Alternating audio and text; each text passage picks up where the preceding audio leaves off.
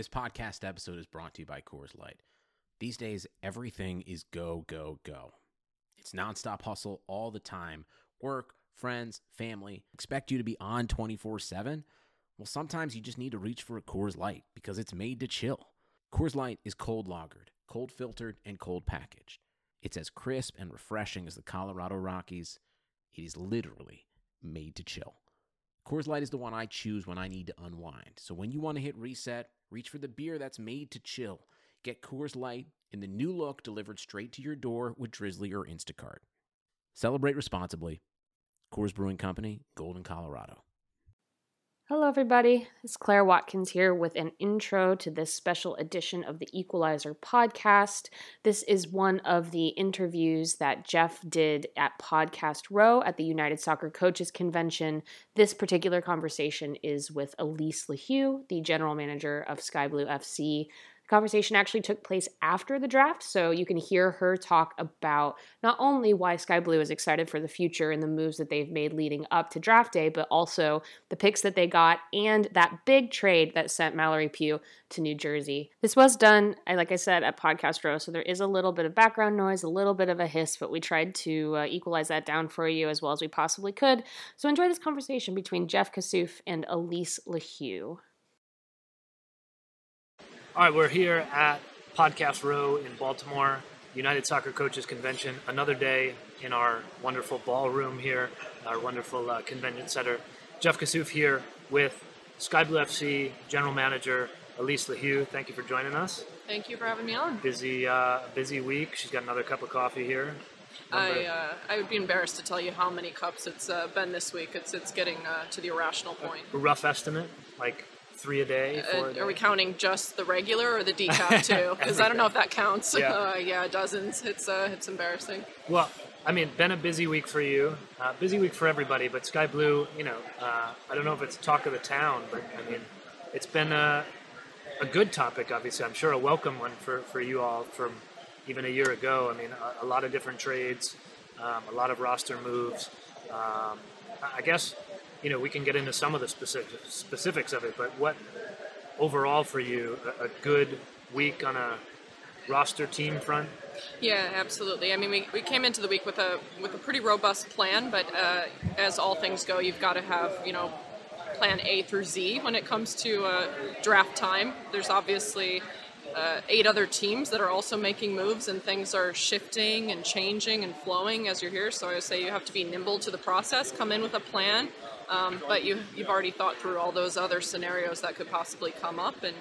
Um, you know, with us, obviously Pugh was was even a bit of a surprise for us going into draft day. We, we thought that was a discussion that had been tabled and was no longer going to happen. So, uh, absolutely a pleasant surprise. So thrilled with the way um, you know our, our, our player turnout went um, on draft day and what we were able to do. Um, and obviously uh, picking up another player in Onumonu as well um, as, as part of our sort of uh, greater scheme that we're looking at here at Sky Blue and, and with our head coach Freya. Um, so yeah, absolutely thrilled with the week. It's it's been exciting for Sky Blue. A lot of positive feedback for the club, which just feels really good um, for me and for our staff. Certainly for ownership as well.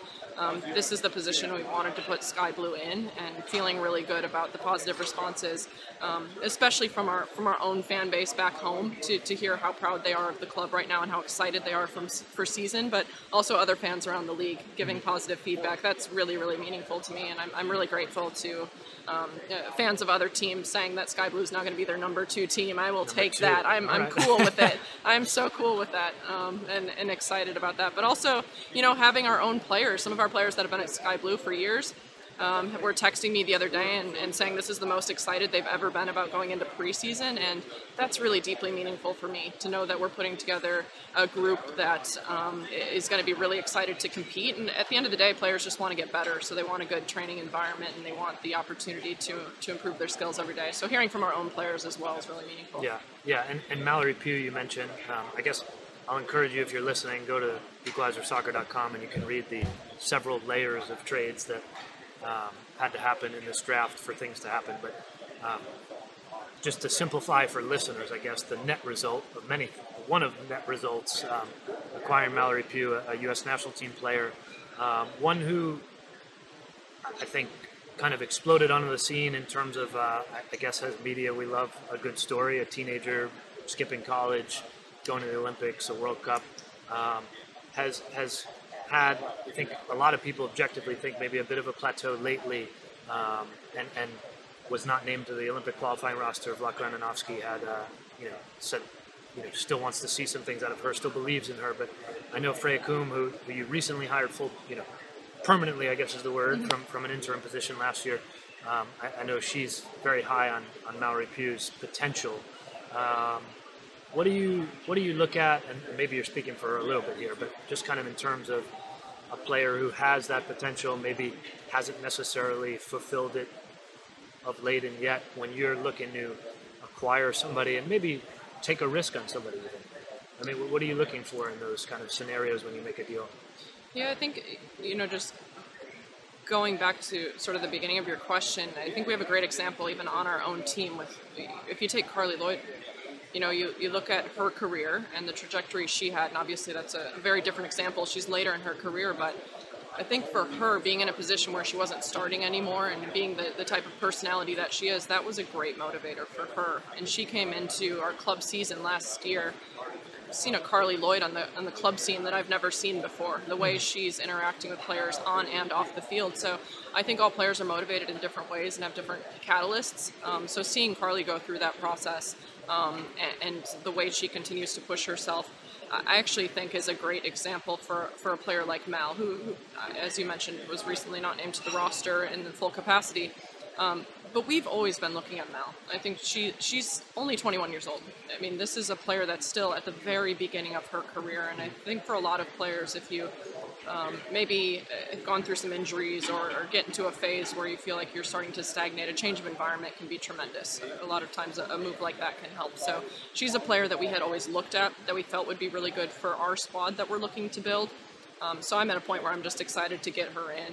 I, I know she can contribute in a really meaningful way, and, and obviously will be um, really motivated to help her reach her goals as well and, and get her back into the national team and, and make her be a, a, peak performer there. She has a long, long career ahead of her if she wants to take advantage of it.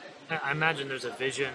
Of course, there is. I guess as you as you built this sort of remake of the roster, you brought in Midge Purce as one example. I think another big example um, Onumonu you just mentioned in, in, a trade that, that just kind of I guess just got approved anyway or, or announced. Um, can you give us an idea of what that sort of hypothetical structure of a lineup looks like in terms of some of these acquisitions? I mean, Pugh even can play wide. Um, I, I, guess could be a nine. Um, I mean, what, what, can you kind of share in terms of how you see those players sliding in? Yeah, I think for us, we certainly added some firepower to our squad, which is something we've been lacking for a while. We want to be exciting. We're going into a, a, big, beautiful venue in Red Bull Arena, and we want to put on a show for the fans. So for us, um, getting some firepower, bringing in some players that are versatile, adding some quickness to the squad. We got a lot of bite when we added McCall in the midfield. Mm-hmm. Um, I think those are some things we maybe were lacking at Sky Blue. So we filled some of those uh, traits that we were looking to fill, and now we've got a roster of really versatile players. So um, luckily, I don't have to make the formation decisions or, or where players are going to go. Um, not my expertise. Um, Taking the easy way out. I leave that to Freya. Um, yep, she's on the line for all of that. Okay. Um, Freya, you, you heard that right. But I think she's got a lot of options now, and, and that's what we want to provide to a coach is, is to make sure that there's options, that there's secondary options, that there's a lot of versatility in the roster, and that every day we have players that want to come in and compete, that want to get Sky Blue to the playoffs. We, we don't want to go from ninth to eighth place to seventh place. That's that's not uh, that's not growth for us. It's really about getting to the playoffs, being a competitive team, um, and and being able to get out there and, and, and have an exciting style of soccer that people want to watch. And I think we've heard a lot of mumblings, uh, certainly here in Baltimore, about um, from from coaches, from other soccer fans, even from hearing people talk about hearing from players on other teams that oh look at Sky Blue. You know, I think we've got a little bite to us now, yeah. and uh, people have taken notice, and, and, that's what we wanted to do. Yeah, and I mean objectively, it's I think you know this. It's been a long time since that's been the the narrative, which is uh, I'm sure exciting for for everybody. Yeah. Um, well, let's talk a little bit about some of the things you are sort of directly overseeing in that sense, and maybe less on the technical side. But I mean, you, you mentioned Red Bull Arena, which um, I think you know I've been like, this is ten years too late, um, and so uh, you know excited to, to see that that move is made, and, and I'm sure, um, I, I guess already seeing positive, you know, in terms of season tickets and that the response to to filling um, mm-hmm. to filling that. So, what you know, in terms of what you've overseen, a sort of remake of the club off the field, um, specific things such as venue, better player accommodations, things like that. But um, reshaping the image. I mean, what is there something you're most proud of? Maybe I mean, take us kind of inside the life of the, the exciting life of being a GM in the NWSL. Of, of the, kind of what you... the tiring life. I think I think that was the word you meant to say. Um, yeah, you know, when I came into the, the interim, interim general manager role at the beginning of the, the 2019 season, um, obviously I had to hit the ground running. Uh, luckily, I had Tammy Murphy along with me. She she came into the managing director role, so we really went into it as a tandem and just said, we're going to look at this club from absolute top to bottom. We're going to turn over every rock. We're going to scour everything and figure out one, what is happening here, and two, how can we improve it? That was really it. And it was about getting a lot of feedback from, from current players, um, from current staff, and, and, just understanding the environment. So that was the way Tammy and I approached it very methodically, and it was really just one by one by one, every single item. Now, obviously, for me coming in, Red Bull Arena was always a target. I think I had experienced Rutgers, which is a fantastic venue, a beautiful pitch to play on but it's certainly in terms of the standard of the rest of the league. The rest of the league is in professional soccer specific venues now, and that's the fan experience um, that that folks are expecting now. So. I always felt the Red Bull Arena was was the prime target. It is the, the best venue in the state of New Jersey, really one of the best in the country. So for me, that was absolutely one of the major targets. But it really was about Tammy and I getting in there, pulling out the weeds, figuring out what was going on, and, and really resetting the table for the entire club. So I can't point to uh, you know, maybe one thing that's most exciting, but for me, it's just a composite of uh, the general response from people. That's that's when I feel like we're on the right track. When I start to hear from other people, and certainly being in this uh, um, little microcosm of soccer here in Baltimore, um, I'm seeing so many people and, and, so many people I respect from from the soccer industry that are coming up and taking notice of Sky Blue now, and that's really meaningful to me to say that they notice us for the right reasons. This is now a positive conversation. They're really they're really looking out for us and and trying to uh, connect with the team, noticing what we're doing. Um, and, and, as well, I, I, think I said this earlier in the podcast, but when I have current players that have played for Sky Blue come and um, you know are sending Freya and I texts about how stoked they are for the roster or how happy they are to move to Red Bull Arena, uh, for me as somebody that's worked in women's pro soccer um, for for quite a while now, uh, that that's really meaningful to me. That feels like we're making progress and, and on the right track. Mm-hmm. Well, you, you said you know going ninth to eighth to seventh is not progress you know for you all on on the field. I guess off the field, um, speaking to some of these things that you've been really working hard on. Of um, what does success look like in 2020 for you? Yeah, I think that's a it's a really big question, but um, a lot of that work is obviously done in the off season. So, moving to Red Bull Arena, um, you know, hopefully we'll be announcing our new training facility in the next week or so. I'm really excited about that. You know, we've really moved all of our team operations uh, further north. We really had been based in Central Jersey.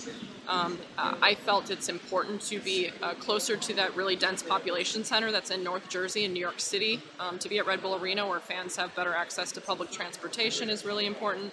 I, I, think we've already seen the response. We've more than doubled our season tickets from last year. I've always been really transparent about that. We're at about 550 right now. I have a big goal of getting to 1,000 season tickets. I want to break that number. It would absolutely blow away any previous number that Sky Blue had as a club. I know we can get there. Our staff's going to work really hard to bring more people into the fold. Um, so, so in terms of success, I think it starts with all of those things we do in the off season to really change the the facilities and, and the big structural things. Now, next for us is the hard work of the staff to get out there in the community. Um, we want the fans to know that this is their club. It is not uh, the club of Alyse LaHue or Tammy Murphy um, or even the Sky Blue staff. It is the fans. We, we are just the cogs in the machine to make this happen and be the conduit to the fans. So it's their club. They can build what Sky Blue is going to look like, and I want to give it back to them. It, it has to be their say in what they're doing. So um, you know, to all of our fans that have stuck around for a very long time, I'm obviously really grateful. A shout out to Cloud9 who has been with it with us through thick and thin. but also a lot of new fans are coming into the fold and being able to embrace them into our family and, and letting them know we, we want them to be a part of this and, and have a say in the direction we go and what this looks like. I'm wondering, I guess, brief the brief version of Sky Blue and the Spirit. I think going through this evolution, getting out of those, you know, WPS, maybe college. I mean, there's one in college, but the venues, as you said, that need to be more professional. And as you shift, both of you are, are shifting sort of within the market to a, a different sort of micro market. Um, I know there's been seen some pushback. I think in the at least in the Twitter echo chamber on, on a spirit front of the different venues, and someone from Maryland doesn't want to go to DC, vice versa. Um, I imagine you had to weigh some of the sacrifice of the Central Jersey not wanting to come up into the New York mayhem. Um, is it almost a new market in that sense for you, for the team? I think in the sense of that Red Bull provides a, a, new public transportation option. So for me, that, that the reason that's really important is that it, it, can attract those fans that are living in New York City that you know don't have a car. Because if you live in New York City, it would be very odd to have a car, re- realistically. Um, so now we've got all those fans that watch the World Cup that are interested in coming out to games but couldn't get to Rutgers because it was just, you know, could take three hours on various types of public transportation to get there. Now we've given them a much easier way to get to us. So the accessibility of that I think is really important. Um, in terms of, I think that fan base was there. We just weren't really able to bring them into the fold in a meaningful way. Um, right now, um, as we're speaking, and obviously this is going to go live later, but our um, our adult fantasy camp is going on in in oh, the city the right now. Oh, yeah, wow. right right now as okay. we speak. So that's going on. Um, we had over 40 people that signed up for it. Wow. And I know a lot of people that wanted to go are actually here in Baltimore, so the timing wasn't great, Yeah, but this cool. gives us a test run on it. We've got some of our players are there coaching. Okay. Um, so things like that, the ways we can embrace the adult community in New York City, we're going to continue to do things like that that maybe we could have done before, but it was still really hard for them to get out to games. So they might engage with us, but not actually come out to the games in a really meaningful way. Now they can come to the adult camps or some of the events we're going to hold viewing parties, Mm-hmm. uh, a lot more engagement in the city. Um, and I want to thank Downtown United Soccer Club, who actually gave us the space to do this adult camp and Yeah. are sponsoring a happy hour after. Oh, wow. Um, so Okay. really excited to work with them more. Um, but so we're grateful to their partnership. Um, and New York Soccer Club as well, who's been a partner of ours through the DA for years um, as well. They're, they're based above New York City. So for us moving all our operations north, it gives us greater access to interact with them. So, uh, you know, from the youth level to the adult level, now we've got so many more ways um, to meaningfully interact with fans that now have greater accessibility to actually come to the game. So it's not just a one off event, but now they can come into the fold, into the fray, become season ticket members, can get to the games. And I think that's an important part of the growth of this club.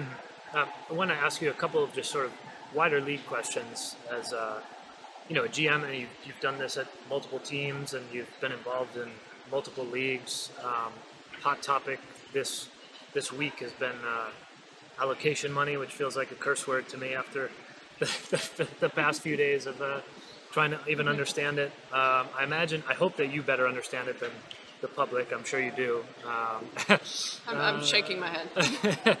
um, I mean, the, the ability to use that, um, which I guess we're publicly still trying to fully define uh, ways to use it, but you've acquired some of that in some of these trades. Um, you know, some teams have been semi-open, transparent about chasing some internationals, and we've seen a couple different reports. Um, I mean, how do you plan to use that? Is it is it on? Are you looking at big players from internationals, or are you you try to give it to some of the Americans that need a raise, or you think need a raise? Where are you looking to, to use that?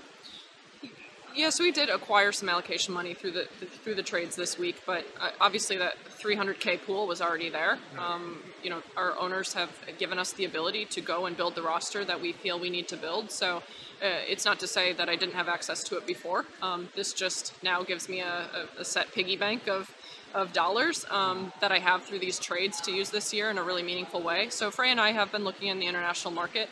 Um, we feel really good about our roster right now, but we also recognize that this gives us an opportunity to go out and perhaps obtain players that we couldn't obtain before. So we've absolutely been scouring the international market. I think the timing is really difficult um, of it. You know, from the time we knew about the allocation money to even now has not been that long, maybe Right. two months, um, to be fair. So um, it's a really tight time frame, and, and also as we've seen in Europe, there's a lot of players on long-term contracts. Um, so it can be difficult to break into that on short notice. Um, that's another thing that, that our league, um, in sort of this NWSL 2.0 with some of the player structures, is doing longer contracts so we can Right. mimic some of the European contracts that might feel a little more favorable to an international player. Could you use that on a transfer fee? The the because if you have to go get somebody, I mean, maybe you don't want to, I guess, with, with the cost that would be involved. But I'd, I'd have to uh, revert to my handbook to double check right. all the Didn't mean rules on yeah, that. didn't mean to I'll put you on ask. Uh. I'll, uh, no, no, no, it's fine. There, it, it- look, we're, we're learning as a as a league as we go through this. Um, this is obviously a new process. You can certainly take some references from MLS and the way Right. that they've had allocation money before, but they've they've broken it down in such unique ways. I couldn't even begin to to fully understand their process either. So so we're learning as a league in, in terms of the ways that we can we can use these funds. I think the the short answer is is yes through those trade funds. They're they're sitting there. Um, Right. I can use them in a variety of ways, however I want to use them. So in theory, yes, they could Okay. be used for a transfer. Um, but but I'll let the league speak to Yeah, the mean- nitty gritty of that. I just wonder. I mean, we just don't see a lot of. I think we are evolving to a place where typically, I mean, even the league, it was always standard one plus one contracts, and now that there are longer term deals, maybe you know, I think in some at some points it's like you know similar to the men's game. If you want a player, well, go out and get her and pay the team, and um, which maybe is a little bit farther away. But I, Sure. um, I guess real quickly, just on a wider level of the allocation money, how does that change the league dynamics at large? Yeah, I, I think we've heard murmurs already of some pretty big name players um, that other teams are targeting. Uh, They wouldn't have been accessible before under you know previous structures where we had a limitation on how much you could spend on a player. Obviously, the, the max salary has gone to to fifty thousand, which is a nice number, but still for some of the top top players around the world, if you want to bring them in, that's not going to get you there. So, being able to tap into that allocation fund um, of essentially three hundred thousand dollars gives you really a pretty broad range of options in the, in the women's game. You know, we don't have a lot of millionaire players out there right now, so um, it, it's a big pool of funds to bring in a, at least a big name player, if not a couple internationals. And I think this season may be a little bit slower again because the ramp time was so short. But I think as we look to future seasons and we're looking further out in terms of uh, players' contracts that are going to be expiring over the next couple of years, obviously it's an Olympic year, so a lot of players I think are also going to want to stay closer to home with their national teams once we get out of the championship cycle here and have sort of two off years, I think you're going to see a greater propensity for some international players to come into our game. Um, and I asked, we had Tori Huster on uh, in something recorded yesterday. So if you're listening to this one, look for look for that, and among others from uh, Podcast Row here. But um, you know, she was talking about being late in her career, wanting to. She's president of the Players Association now, and wanting to make decisions that you know, she's had an eight-year career in this league anyway. Um, make decisions that are good for the next eight years um, of players, and, and asked her kind of, you know, what to her is is that vision, and um, I'm wondering from your end as someone who's, um, you know, in, in some of these board meetings and, and a part of that puzzle of making bigger, wider decisions, uh, or at least influencing them. Um, I mean, what what do you think? I know a loaded, sort of wide question here, but um, you know, I wonder kind of what for you needs to be done, or maybe priority for this league in eight years to be sustainable. Maybe is a too general of a word, but you know, in a much better place and continuing to grow and, and maybe thriving is the word. That is a very big question that you threw out there. I want to um, start by just saying uh, a big thank you to the work of the Players Association. I think Yael's done an incredible job. Obviously, Brooke Elby's come in now as a co-director, and they do tremendous work. Um, I'm certainly eager to continue conversations. Yael's somebody that I have spoken with at length through this process at Sky Blue. It's been really important to me to hear from players, whether it's direct or indirect. Um, I, I've always been really straightforward with uh, our own players at Sky Blue that my door is open. We want to hear from you. It's it's it's necessary, so I know what work needs to be done.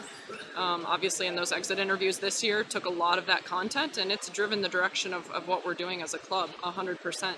Um, but also Yael on the other side, being able to go to her as a representative of the players through the association and, and talk to her about uh, conditions and standards and what that should look like. So I, I really lean on the Players Association as well for content, and I'm excited about the work that Yael and Brooke are doing and, and the rest of the Players Association, like Tori. Um, so I think uh, it's a big question you posed, but the Players Association also is going to continue to evolve in this process. And the closer that we can work together between them and the league, I think the better the understanding we're going to have of the players' desires, needs, uh, what's going to help them to be the best professionals they can be. And remember, all of this helps our national team. It you know has the potential to help some other national teams as well right. as we bring more internationals into the fray. But what's good for the game is good for the game. So. Um, I think over the next eight years, um, and certainly with the potential for a new commissioner coming into the league this year, um, we're really seeing the evolution of the NWSL. Obviously, you know, it took about eight years to get to a point where we really dug into player salaries and made a big dramatic move in regards to player salaries and allocation money and housing and some of the things that we can do there. Um, this is a good stepping stone as we continue to evolve as a league. So the more we can keep open these conversations about what the players need, want, what's going to help them be the best players that they can be, um, I think that's what's going to propel this league forward. But also the more cross pollination we have, and I've been really strong about saying that. I spent a year working in the WNBA, and I, I call it my gap year, but I went there to learn. It was for me an opportunity to learn from a league that's been around for much longer than women's soccer has as a professional league in the U.S. Um, and was able to take a lot of things from that experience back to now my role in the NWSL. But with that historic CBA that the WNBA yeah. just launched, um, that takes incredible work and collaboration amongst league office, right. owners, players. Um, I'm so inspired by what, what they've done with that. And I think us as a league, we're going to continue to look to other leagues and other groups, and even what the U.S. Women's National Team is doing. Um, if we continue to take from each other, we're going to find ways to not only propel the NWSL forward, but really women's sports as a whole. Yeah, I get, I get the sense. Um, I think more than ever now, as frustrating as some things are, um, the the worries and maybe even complaints are a little bit different than before. They're not so much existential of wondering where the league or a team will be in general terms, I guess, but more so like, why aren't we doing something better? Or, you know, why isn't this, you know, a little bit, why isn't this done in a, in a better way? So um, I guess that's an evolution in itself. Yeah. I, I don't think there's anybody around the league, owners, staff, otherwise, that doesn't want to see this continue moving forward. I, and I I don't mean to say something so naive, but I feel like it has to be said. Everybody wants to see this progress. I think everybody wants to um, figure out what's the best way to create a sustainable league that has good parity. Um, you know, so we don't end up with just two teams that are smashing everybody. Um, we've got parity. In, uh, well, yeah. North Carolina's it's done been, a pretty good job sometimes. Um, but but the games are competitive. Yeah. Um, and we want to keep things competitive. And I, I, think that's a big consideration as we look to the future. Is is you know keeping our league competitive from top to bottom, providing the best conditions, um, but also having a sustainable league. And, and and I say that word. It's obviously big and meaningful. As somebody that has to drive the revenue for a club, I take a big responsibility in that, um, and I take it very seriously. Um, and understanding the finances of each club and what that looks like. And, and, there's certainly no owners that come into this thinking they're going to make money. They come into this knowing that they're right. going to lose a pretty hefty amount every year. So it's figuring out how to both uh, increase the standards for the players, provide more money for them, provide better conditions, but also be a fiscally responsible league and clubs. Mm-hmm. Um, so it's a balance between that, and I hope that we can grow together. As we grow revenues, I think that's going to go right back into uh, better conditions and better standards for the players. So um, it's on all of us to continue to raise that bar and to drive more revenue into the league. And I think we're at a crossroads now where we're starting to do that and putting the investment back into the players. And you brought something up I wanted to ask you really quickly. Um, the WNBA, the new CBA, I guess a lot of details that people can look up and maybe have heard about already, but um, you've had experience in both you know leagues and, and uh, maybe a, there's a, a, shout out here to, to your newsletter you can you can give. Um, but you know, is, is there much communication that you know of at the moment between I mean, we see kind of some public space of, hey, we saw what they're doing, we saw what they're doing, but is there like any sort of formal bouncing of ideas, communication between leagues and that, that you're aware of anyway, or teams even at a team level?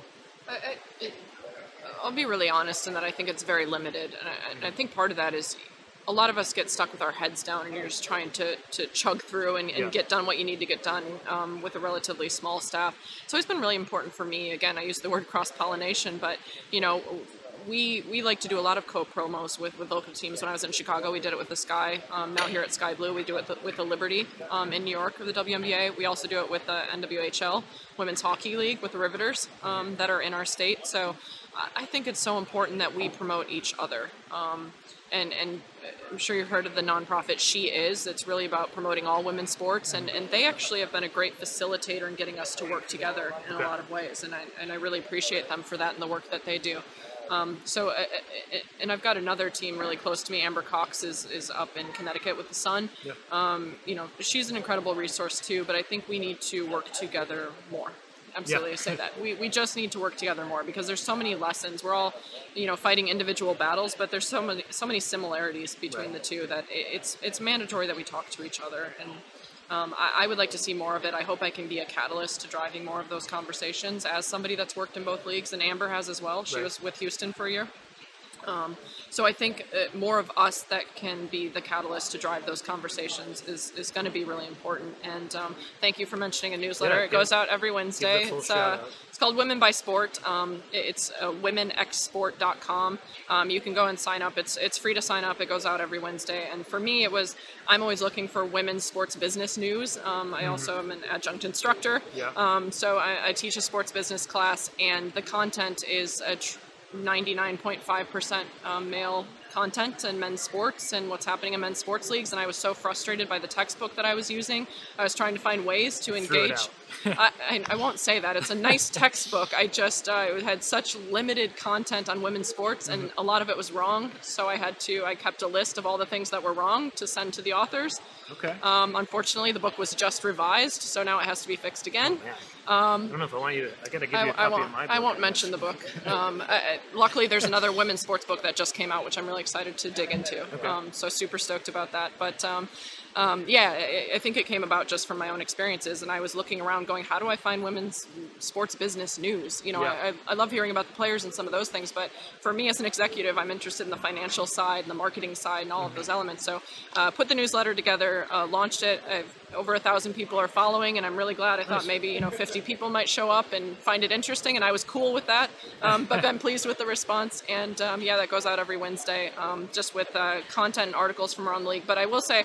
Um, obviously, you know, with you being with the Equalizer and the work that you've done in women's sports as well, it's important that you get clicks. Um, so I, I can't say that enough, and uh, I think we um, fail to recognize too that when women when we put out women's sports articles, if they don't get clicks, uh, you know those reporters aren't going to probably be allowed to cover women's Right. sports anymore. So I also see the newsletter as a way to get more clicks on that content because it can be hard to find um, Right. some of that content out there. So if uh, fans of women's sports um, can actually click the content, I think uh, I hope it helps to rise all the tides in terms of the coverage. Yeah, yeah. Thank you. I appreciate that. And we'll put a we'll put a link in the show episode here, and I guess on the, the website when we're on the on equalizersoccer.com. So uh, what you can't see because you're listening and not watching us is that um, well, it's not it's not snowing yet, but we've got a big snowstorm coming. Um, Alyse has informed me that she needs to get her cat and get home From the babysitter. From the Yep, babysitter My, uh, and- Simon's and, at the babysitter. I also, uh, I hope you can put this in the article as well. Um, Yeah.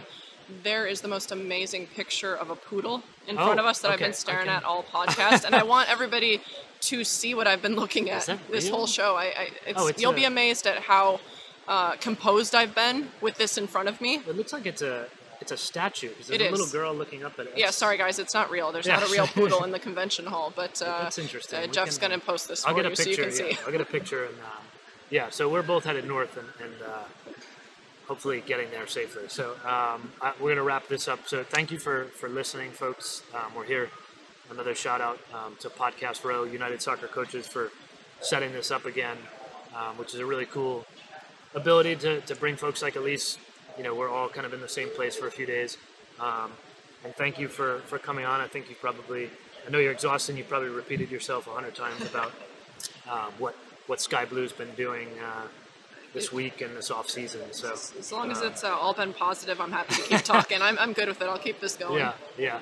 Um, well, thank you again for coming on, and uh, we'll, we'll keep in touch uh, as the season the season comes. Yeah, thanks, Jeff. Appreciate it.